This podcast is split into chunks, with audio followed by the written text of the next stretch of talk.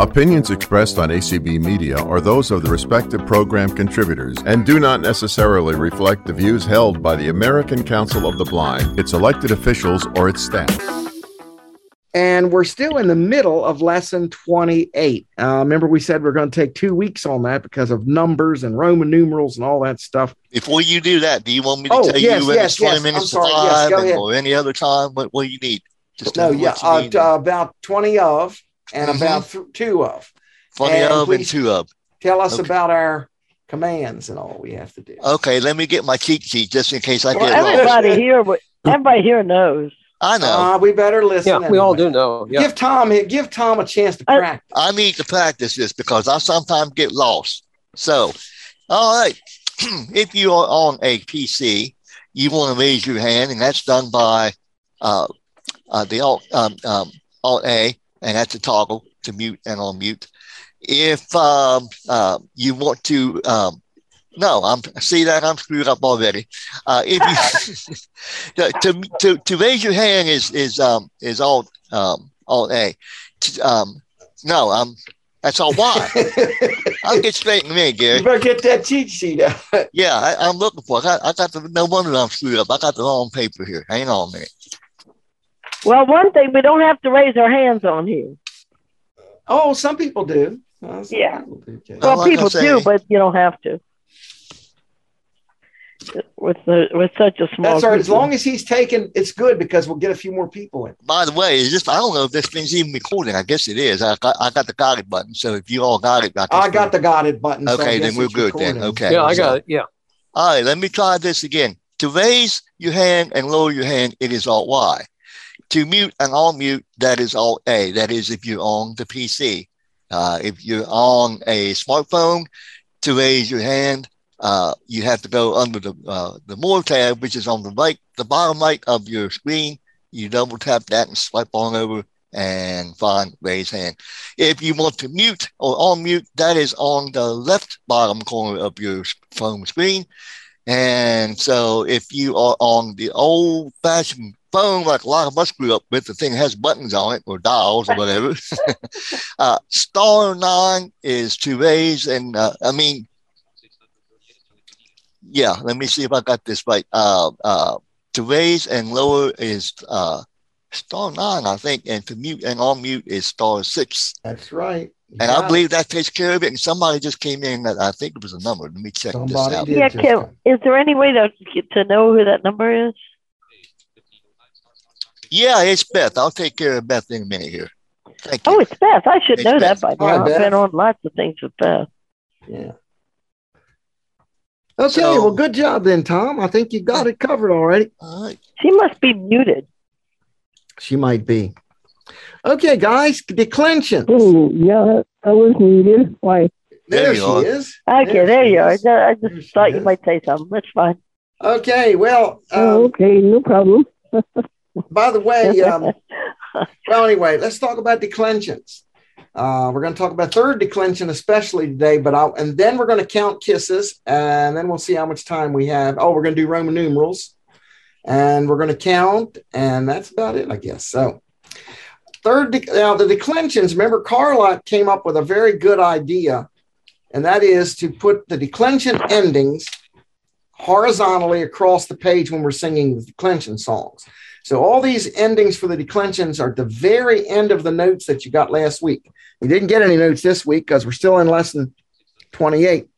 So if you want to sing the first declension, all we got to do is look at that list. It's I, that's A, E, A, M, long A, E, A, R, U, M, I, S, A, S, I, S. So we say I, I, R, me, sauce, east, and we can sing it to the tune of Jingle of Dashing Through the Snow. So we say, I, R, me, sauce, east, I, R, me, sauce, east, I, R, me, sauce, east, I, R, me, sauce, east, etc. Anyway, you get the idea. And of course, we have to know what they mean. So the ah means just the word. I means of the, whatever. AE means to or for the. AM means I love the. And A means by means of the. And then the plural is just the plural, same thing. So there we are. Now, second declension, us, e, o, o, e, ormis, os, is, same thing. U-S, I, O, U-M-O, I, O-R-U-M, I-S, O-S, I-S. So we say, us, e, o, e, ormis, os, is, us, e, o, is, ormis, os, is, etc. And for the neuter nouns, instead of saying us, we say e, o, o, a, ormis, a, is.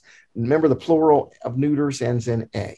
So e, o, o, a, ormis, a, is, e, o, o, a, ormis, a, is, etc. All right.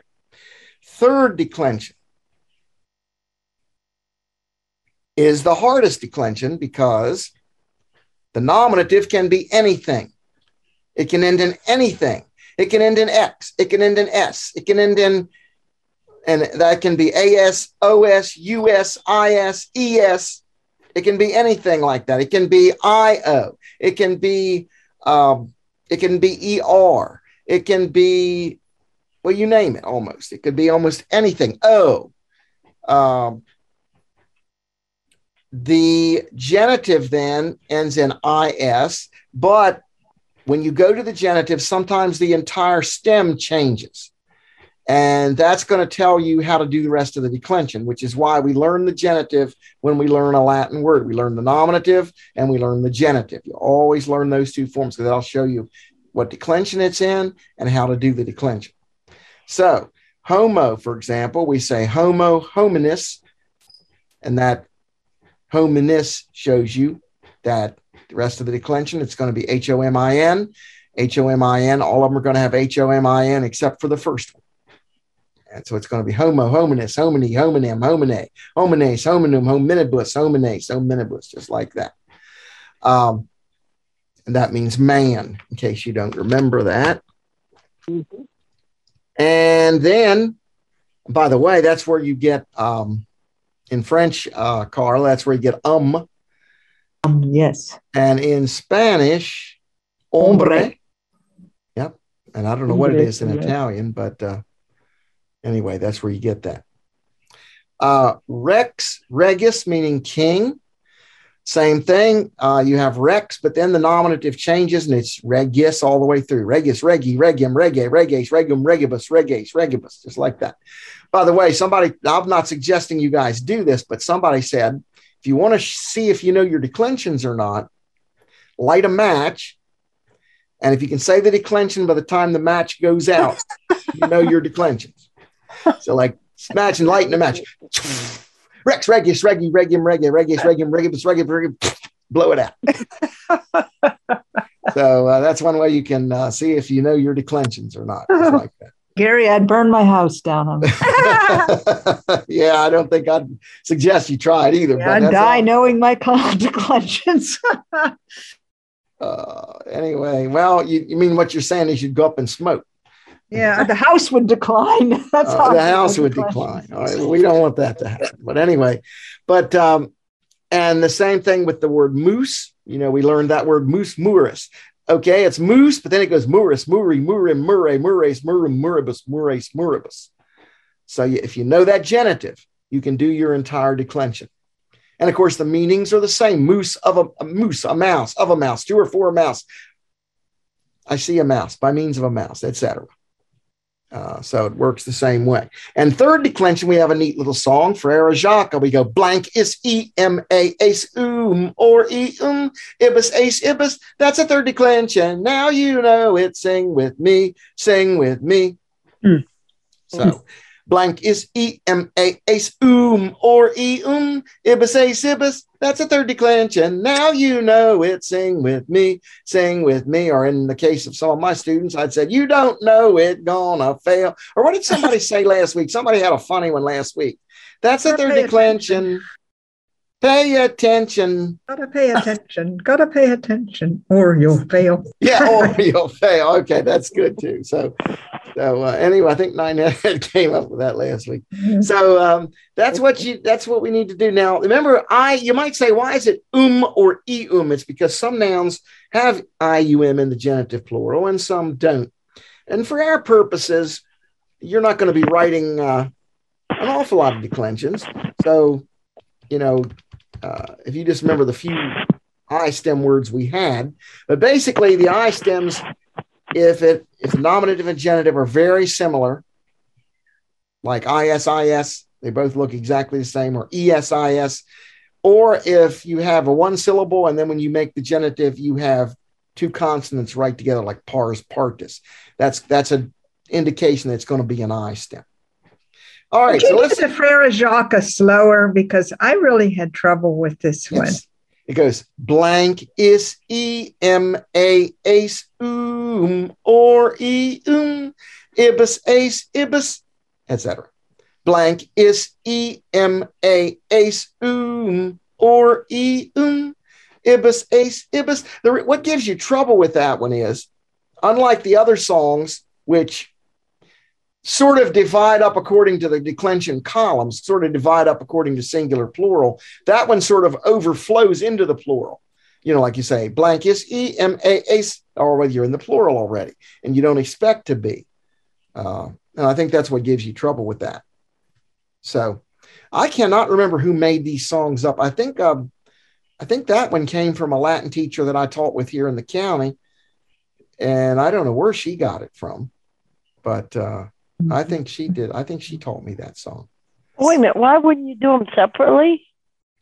Well, in other words, the other ones is blank, blank, blank, blank, blank. That's the singular. Blank, blank, blank, blank, blank. That's the plural, right? But with this one, it's blank is E-M-A-Ace, and we're in the plural already. And I think that's what gave her trouble with it. I don't know. I mean, I think that's why you might have had trouble with it. But anyway, there are Latin CDs you can get that have declension songs on them. There's a lady by the name of Cece Couch who put a lot of CDs out with verbs, songs, and stuff, and I used to use them some. I like this one better, though. I don't think this is hers.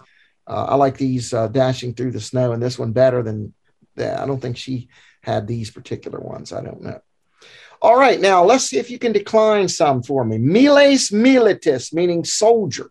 By the way, we get militant, military, etc. from it. How would I decline that word, miles militis? Milito? No. No. Because it's not second declension. Oh. Right?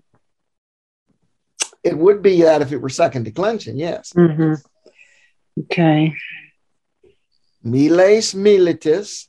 The dative is blank is what? Blank is E. E. Blank is E-M. Remember that song? So miles, militis, militi. That's your dative.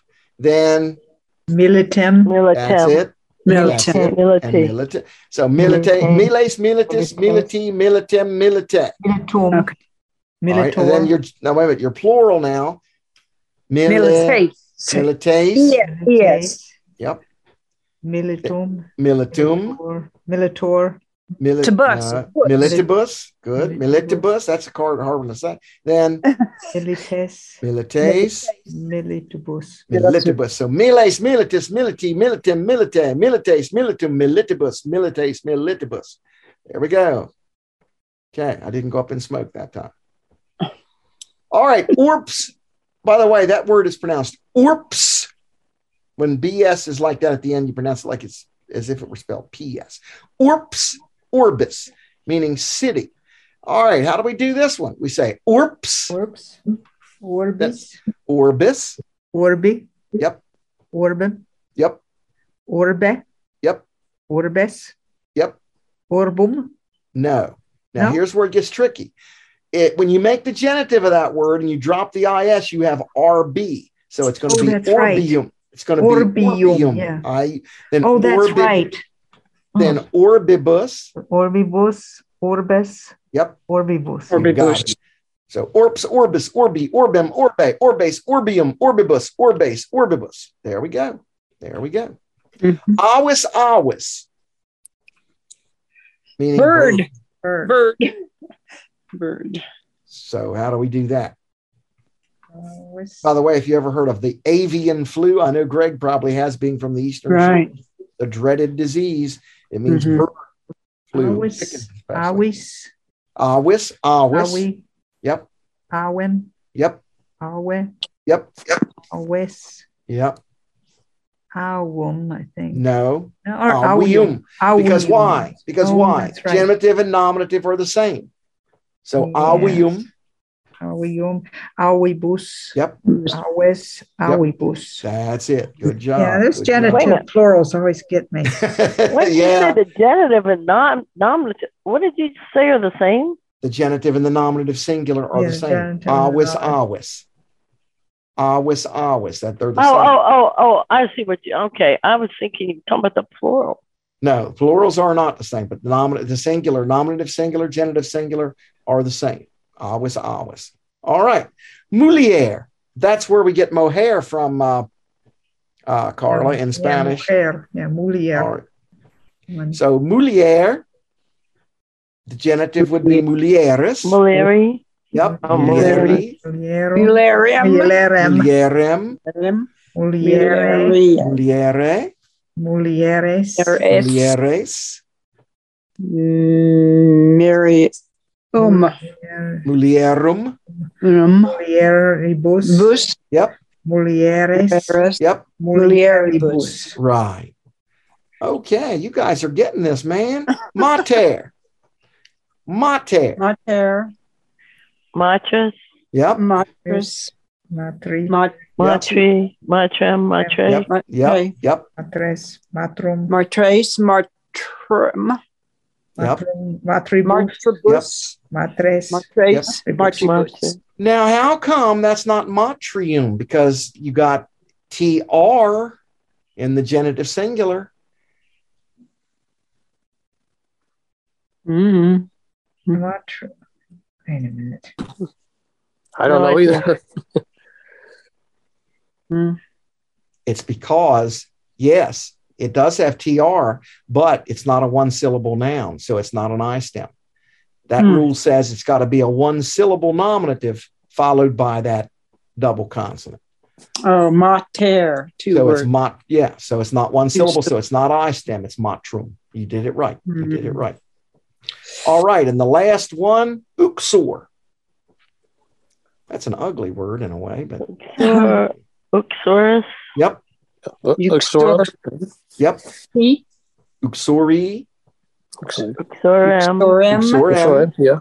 Uxore. Uxore. With an E. Uxore. Uxor, uxorus, uxori, uxorem, uxore. Uxores. Yep. Uxorum. Yep. Not I-U-M. That's right. Just U-M. Uxorum. Yep. Uxoribus. Yep. Exores. Yep. Exoribus. Right. By the way, the only English word we get from that word is the word uxorious.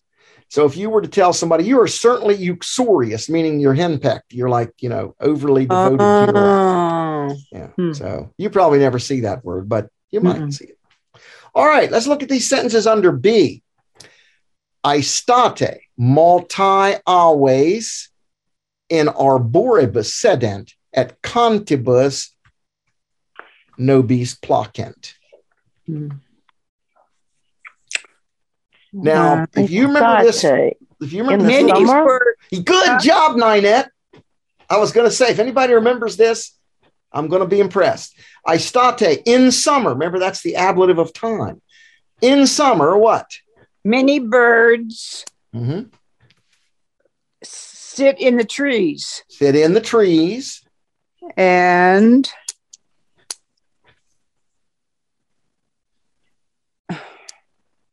placent. They what's a placebo do?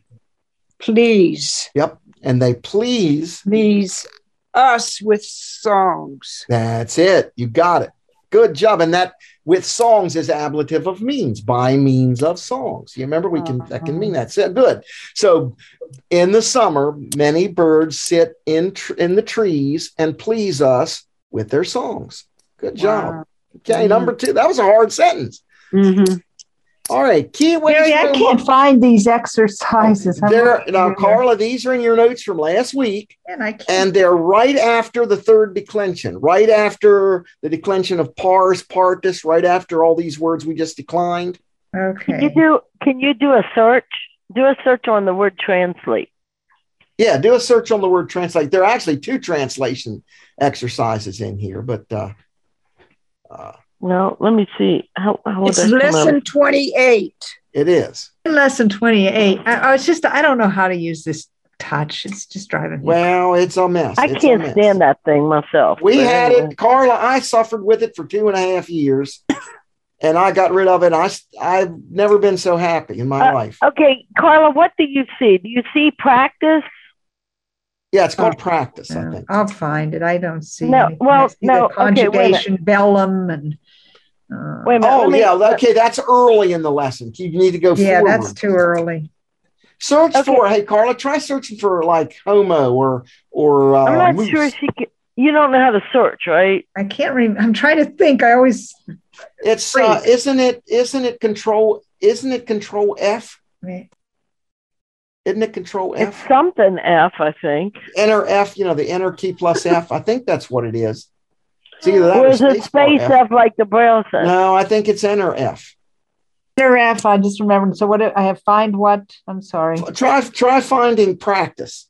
Okay, I'll do that. Now there's two practices, so you might have to search again. She'll get closer if she searches on Plockent. If she searches on Plockent, she'll be writing the sentences. Or Placent. That'll put us in it. Wait a minute. I told her what. There's two practices, but if we get past here, I'm not in the right place now because I was trying to figure out where she was. What did I tell her to search for? I told her to search for translate. Yeah, translate. See if you can find it. Yeah, see if you can find the word translate. Can you find that? I was trying to think, too, Carla, if you find one thing and you want to find the next thing to it, I think it's enter N, I think. Yeah, but there's only one occurrence of the word translate. There was translate in the other. I think we had a translation in the earlier one. Well, it's not coming up here for me. Isn't it? Well, maybe it's not. Maybe it's not. Okay. Are you there yet?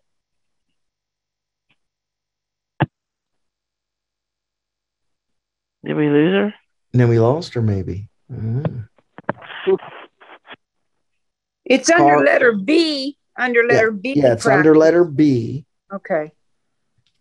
A is decline. That's it. And let's make sure you got the right A. That's decline miles. Uh-huh. Yeah. Okay. And B. Now let's look at number 2. We'll read it aloud while she's looking for it. Kiwis wrote this sentence here, by the way, is kind of a Christian sentence. Anyway. Kiwis Romani crucem temere non debent. You know what the word crucem mean? Did I tell you? Cross, maybe? Yeah. Cross. So Roman, what? Roman citizens. Citizens. Ought not to fear.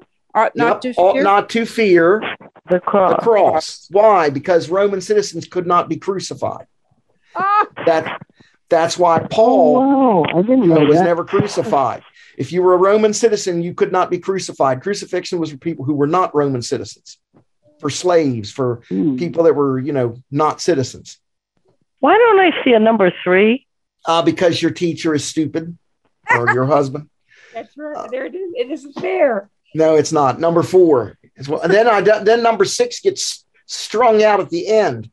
All right, number 4. Now, you all know this sentence. I base this on a basic sentences. Canis cani, mus muri, lupus lupo, et homo homini pulcher. Okay. Two dog. Do what? Oh, my. Dog to a log, mouse to a mouse, wolf to a wolf, and man to a man.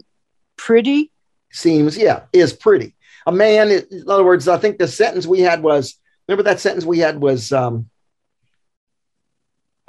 asino su sui pulcher. So simply put the word est in there. A dog is beautiful to a dog, a mouse to a mouse, a wolf to a wolf, and a man to a man, or a human to a human. Where's the is? It's not there.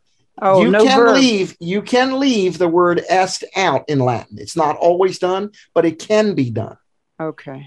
And by the way, in Russian, it's always left out, unless it's past or future. In present tense, they leave it out in Russian. Huh. Which is, if you know Latin, it's not, Russian's not too hard if you know Latin. All right, number 5. Amici mulieri multa dona dant sed servi mulieris dona copiant. Okay.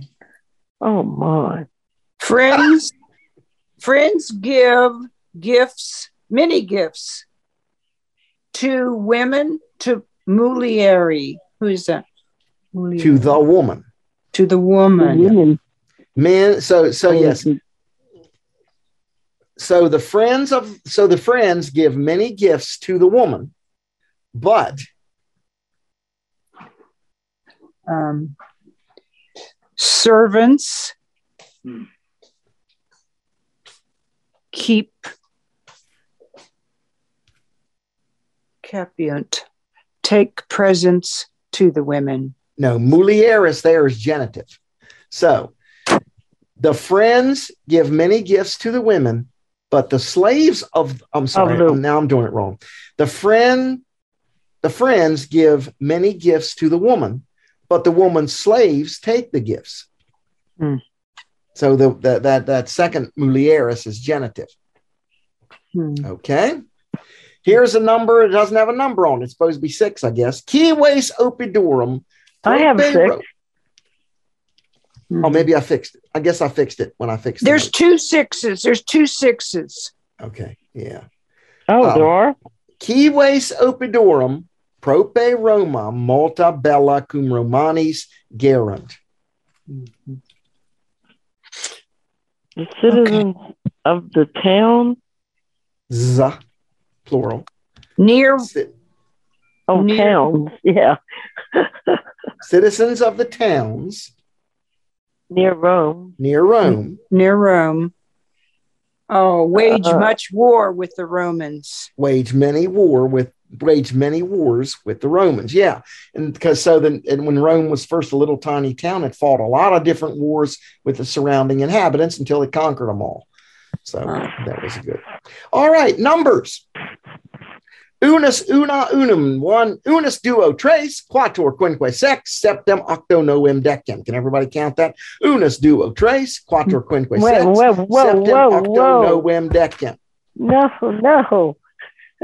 You gotta slip down. All right. I think everybody knows that one because we did it back in lesson 2.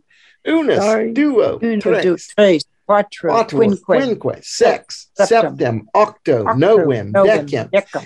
Then undecim, duodecim, tredecim, quattordecim, quindecim, sedecim, septendecim, duodewigenti, undewigenti, wigenti.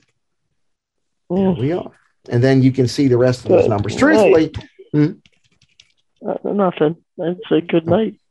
The rest of these numbers, truthfully, if you never learned them, it would not be the greatest sin in the world because you don't see them that often. When you do see them, you need to know them, but they're not something you're going to see in a lot of sentences. So, learn them if you want. Don't learn them if you don't want. I don't think it's the end of the world. But let's talk about Roman numerals. I never knew you could add these, you had these alternatives to them. There are some alternatives because I never saw them before. Because of inscriptions. It's because of what you would see if you were looking at an inscription. Sometimes they don't instead of using IV, they might use I. Like, I can't imagine LXXXX. I just can't. Why would anybody ever do that? That's done. It's done on inscriptions sometimes. Maybe they didn't know them as well as they should have. I don't know. Well, we didn't learn them. Oh, no, we did not. And nobody in America ever sees them. No, they don't. All right. What are these? Maybe, yeah. What are these numbers here? What's XXI? This is letter 21. 21. 21. What's DC? Not Washington. 600. 600. What's XLVIII? 48. Yep, 48. What's LVII? 62. No. 57. What? 57. 57. Yeah, 57. Yeah, okay. All right. LXIX. 69. Yep, 69. Okay. XXXIV. 34. Yep. Mm-hmm. Now, number 7 may have a mistake in it. I don't know if I fixed it or not. In mine, it does. It's supposed to be LX. It's supposed to be LXXXVII. No, you have LXC. Yeah, no, and they would never do that, by the way. Okay. They would never do that because that would be like putting the hundreds in the tens column. So it should be LXXX. Wait a minute. They would never do what? In other words, they would never put LXXC because that would be like saying 70, 100. Did they just add the letters up in columns? Is that how they did it when they had to tally things? You know, add columns. Well, actually, no, because you almost can't. No, what they would do to add is they would either count them on their fingers, or they would use the abacus. Mm-hmm. So this is only used to write a number. You really can't add with it because, and also another reason you can't. There's no zero. So we're saying first, second, third, fourth, right? Right. We don't write those. We print them. I mean, right. You'd never add using first, second, third. Yeah. Yeah, that's a good analogy. That's a very good analogy. Yeah. Mm-hmm. So you're on number 7? Yep. It should say LXXXVII. There was a Braille mistake in there. That's what caused the trouble. So it should read 80. 87. Mm-hmm. All right. So you can't say LXC. No. That's interesting. Well, wait a minute. No. Well, you'd never say XC. Well, wait a minute. Yes, you would. You could say XC. That would mean 90. No, but you're saying. Because what I have here is LXCVII, and you're saying you can't say that. No, because of the L. Because of the L. If you wanted to say 90, you wouldn't put the L at all. You'd say XC. Mm-hmm. Mm-hmm. Okay. What about MDLXXIII? Oh, God. That's a tough one, isn't it? Let's see, 1,500. Yep, 1,500. 78. 50. 78. Not 78. 73. 78, yeah. Oh, that's right. Oh, dear. Okay, MCM. XLVI. By the way, MCM, everybody should know without even thinking because 1900. Yeah, 1900. We saw that so often. 1946. 1946. Yeah. All right. 10. Oh, and this one's messed up too. It should say MD. It should say MDCCLXIV. Good night. No, wrong. It should say MDCCC. MDCCCLXIV. That's what happened was the Braille made, no, the Braille, what my Braille machine did was put low C. Yeah, that's what it does, and you can't change it. You'd have to beat your head against the wall. That's one thing about the sense, Carla, that does screw up is it will, if you have it on translated, we'll do some goofy translation. So MDCCC, what's that? 1800. 1800. No, X1V. 14. No. 64. 64. 1864. Okay. And the last one. 2021. Yep. 2021. What time is it, Tom? It is 4:37. Okay. I'm sure you would have told me. I'm gonna not do well, we might have time to do these last few. If we do, then I won't have to bring these notes back next week. Your age. Somebody want to tell me your age. Oh, sure. I got an easy one. LX.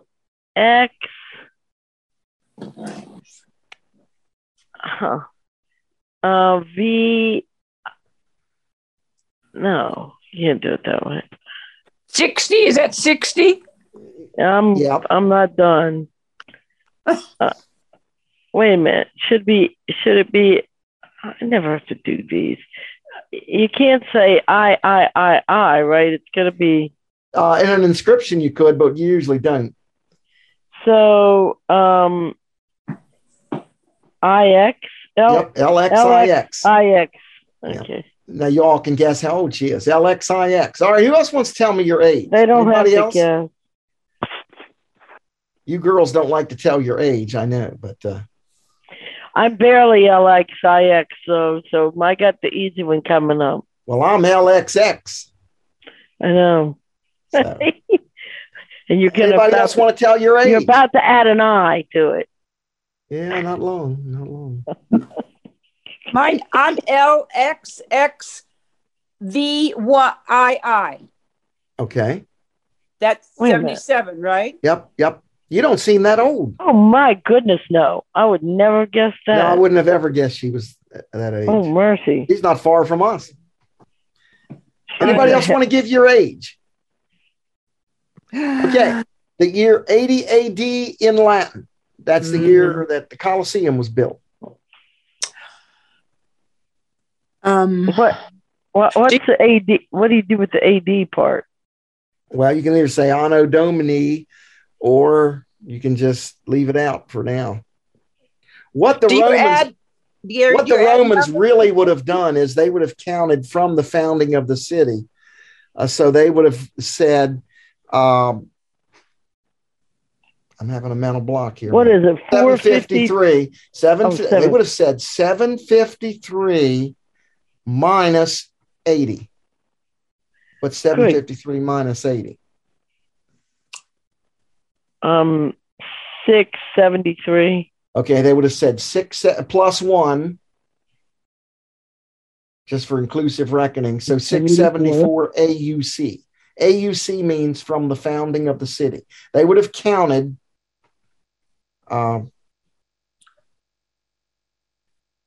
that's not right, by the way. I just told you something wrong.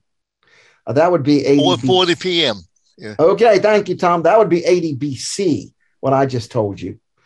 That would be 80 BC. We'll do that date next week. You want 80 AD, so you want to add 80 to 753. That's what I want to do. 753 plus 80. 633. Plus 1. 634. AUC. That's how they do it. Yeah, that's how they do it. That's right. I hope I did that. I hope I did that right. You did it exactly right. All right, what's our current year? Sometimes I wonder. Right?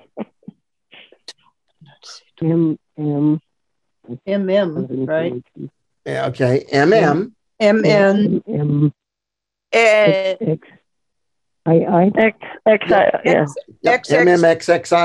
That's right. The year Rome was founded, 753 BC.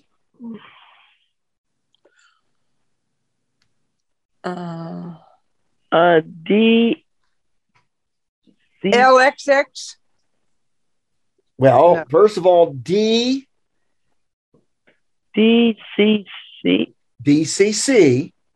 Now, you're right. L I I I. Yeah, DCC LIII. That's right. Okay. All right. I'll let you guys do your age in 25 years' time and the year you were born next week. We'll do that next week. I want to talk about counting kisses a little bit. Now, this is interesting, because, at least I hope you'll find it interesting. I gave you the reason I gave you this poem was, and I only gave you a tiny bit of it, is because it's probably the most famous poem in Latin that has numbers in it. This poem was written by a guy named Gaius Valerius Catullus. He lived from about, when I was in school, we learned 87 to 54 or 84 to 54. But I saw today in a book, now they think it's 82 to 52 BC. And we certainly didn't live very long. No, he lived to be 30. And some say he died of a broken heart. Some say he died of a good case of syphilis. So we don't know. But anyway, this young man was a pretty, normal young guy. He was like middle class, born of a middle class family. And he went to Rome. And at some point, he visited a man by the name of Celer. That was his last name. Name what? Caecilius Celer. He went to visit him. How do you spell that? Celer. Celer, if you want to say it that way. And while he was there, he met this man's wife. And she was a very beautiful, green-eyed woman. And he fell in love with her. And he wrote a poem. Or actually, what he did, he translated a poem from the Greek poetess Sappho to her. And I'm going to read this poem that he wrote to her, a little bit of it anyway. He said, he wrote this poem to her after meeting her that evening and being with her and her husband that evening. He went home and wrote this poem. That man seems to me to be equal to a god, if it is right to surpass the gods.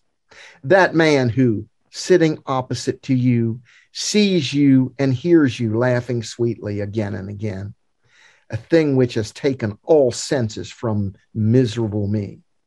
For as soon as I saw you, Lesbia, nothing is left of my voice in my mouth. My tongue becomes numb. A flame flows over my weak limbs. My ears ring with their own sound, and my eyes are covered with night. And so he's writing some pretty strong stuff here to this girl. Now, this woman's name was Clodia, we think, or Claudia, however you want to pronounce it. However, when you're interested in a married woman, you can't call her by her real name. And so, as you noticed in the poem, he changes her name that have the exact same metrical rhythm that her real name would have, except he calls her Lesbia. Now, this does not have anything to do with being gay. It simply means woman from Lesbos, which is an island, one of the Greek islands. And he calls her that because she is so exciting and fascinating and intoxicating and interesting and with it, that she reminds him of Sappho's poetry. Sappho was also from the island of Lesbos. And so that's his way of saying, you are really cool. You are really with it. And so that's what he calls her. Now, where is this in here? Is her name in here? No, it is not. This is not. The only thing in there is a little bit of counting kisses, and we're going to read that in just a minute. So I don't understand. You just didn't put all that in. Oh, no, you wouldn't want to see all that. I'll put it in if you want it, but I don't think you'd want it. Anyway, so they have a raging love affair. And somewhere at the beginning of this love affair, he writes poem 5, which is the one where the counting kisses come from. And before we read this in English, let's look at this counting kisses and just see if you can read this. Okay. It says, and I only give you a few verses of it. Da mi basa mihi Mille. What? Mille. Mille. Mille. Okay. Keep going. Dendecentum. So, dami. Dami means give me. Remember da, do? Remember that? We had those, the imperative. Back. So, give me. 1,000 kisses. No. Okay. Give me 1,000 kisses. Then 100. Yep. Give me 1,000 kisses, then 100. Let's see. So apparently, Dane is short for Dane Day. Yeah, it is. What are the alternative names for each of the gods or goddesses listed?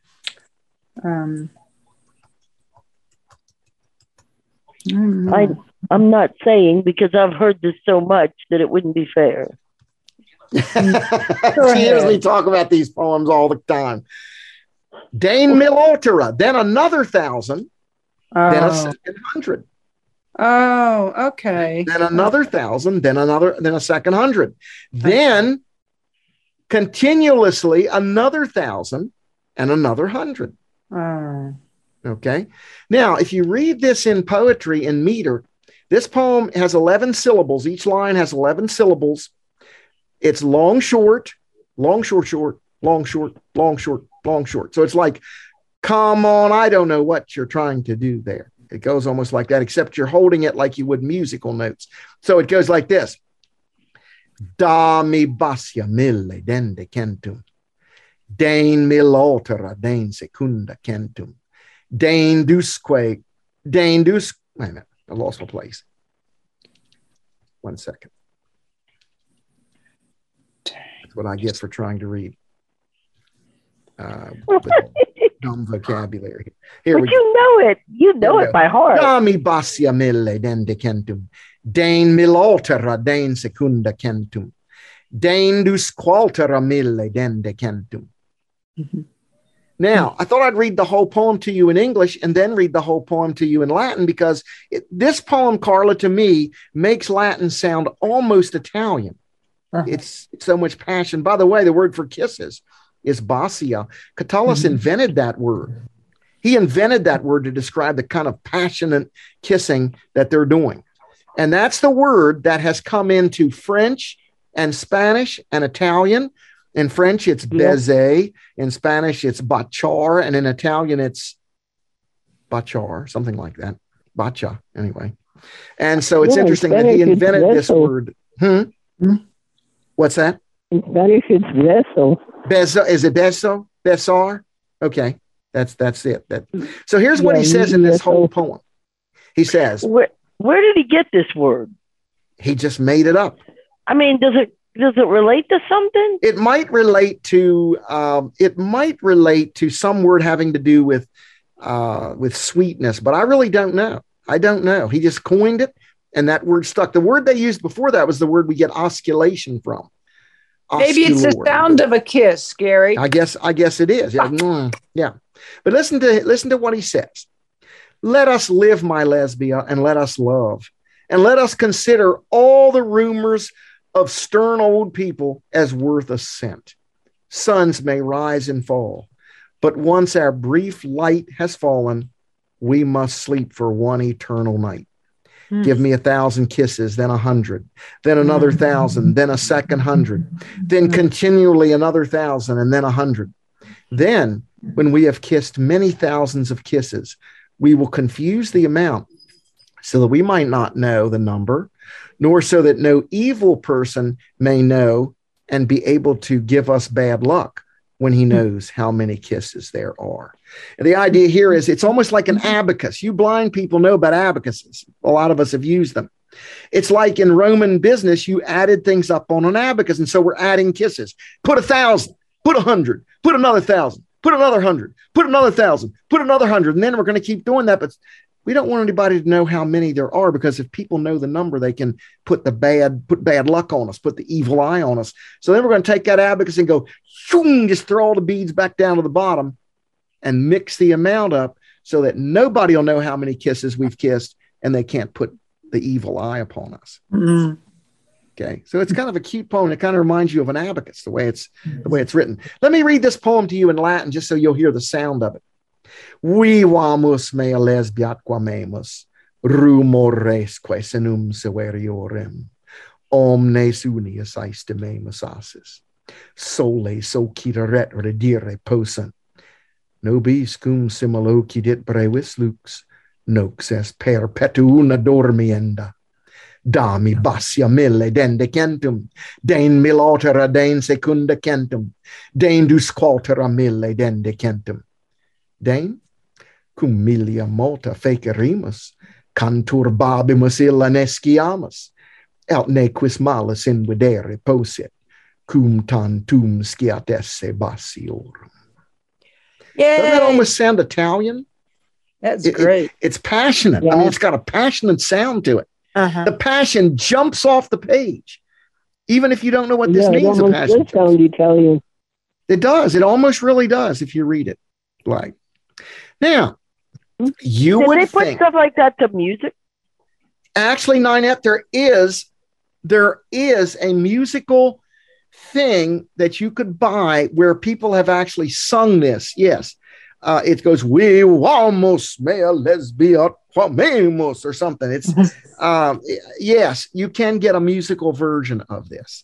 You could, but it was done during the Middle Ages, so I believe. Well, it wasn't recorded during the Middle Ages. No. But it was written during the Middle Ages.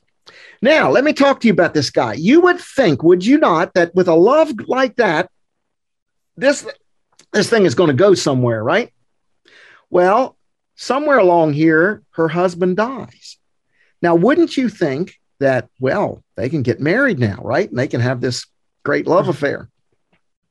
Well, that's not what happened. When her husband dies, instead of marrying Catullus, she starts looking at other guys. She starts doing all kinds of things. She starts going absolutely wild. She starts having wild parties at her house. She invites all these guys to come to her house for swimming parties and things like that. She starts, going with this guy, then going with that guy. And finally, it gets to the point where she starts just picking guys up on the street corners. And Catullus gets really obviously very upset about this because he's madly in love with this girl. And finally, after writing all kinds of poems to her, he writes this last poem that I'm going to read to you right now. Uh-huh. And the funny thing about this last poem is you would never guess it was a love poem at the beginning. At the first 15 lines of it doesn't sound like a love poem. It sounds like an adventure poem. He says, he's writing to two friends of his, and he says, Furius and Aurelius, friends of Catullus, whether I want to go to the Alps or whether I want to go to the Arabs or whether I want to go to the Britons or whether I want to go to India or whether I want to go visit the Parthians or whether I want to go to Egypt. Wherever I want to go, you guys are ready to go with me and experience adventures. And you think this is going to be a poem, talking about what great adventures these guys can have. And then he says this, announce a few words to my girl, not good ones. Let her live and be well with her adulterers, whom she holds, hugging 300 of them at a time. Not loving any of them really, but again and again busting all their balls. Nor let her look at my love as before, which has fallen because of her fault, like a flower at the edge of the meadow, which has been touched by a passing plowshare. Huh. And that's where he stops. Uh-huh. And so what reason I read this poem to you, notice it had a number in it too. It had the number 300 in it. Holding 300 at a time. I love that image at the end. He compares his love to a flower, which is at the edge of a meadow. Notice that flower is remote from the main action. That flower is just there. And what happens? A plow comes along and just happens to touch the flower and breaks it off. Mm-hmm. And so he's comparing his love with a very feminine, beautiful thing, whereas her love is pictured as a very brutal, violent, masculine kind of action, which breaks off his love, but doesn't even know it and just passes it by. And by the way, the very last line of this poem, you hear the sound of the flower being broken off. It says, "Tactus aratrost." Doesn't that sound like a stem breaking off? Tactus aratrost. And that's the end. And that's it. So I just thought you guys would be interested to hear what you can learn in Latin if you take enough Latin. So,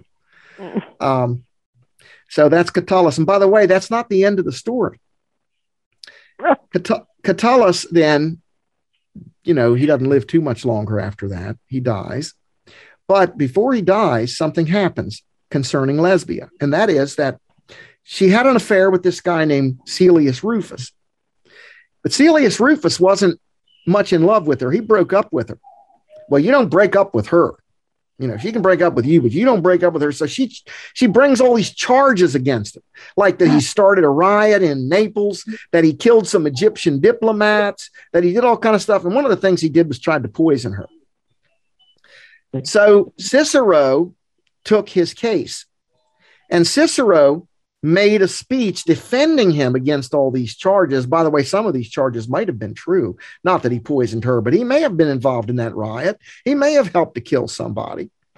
But Cicero makes a speech, and in this speech, he basically says, this woman is causing these charges to be brought, and she's not much. And he talks about all, you know, he makes everybody laugh over.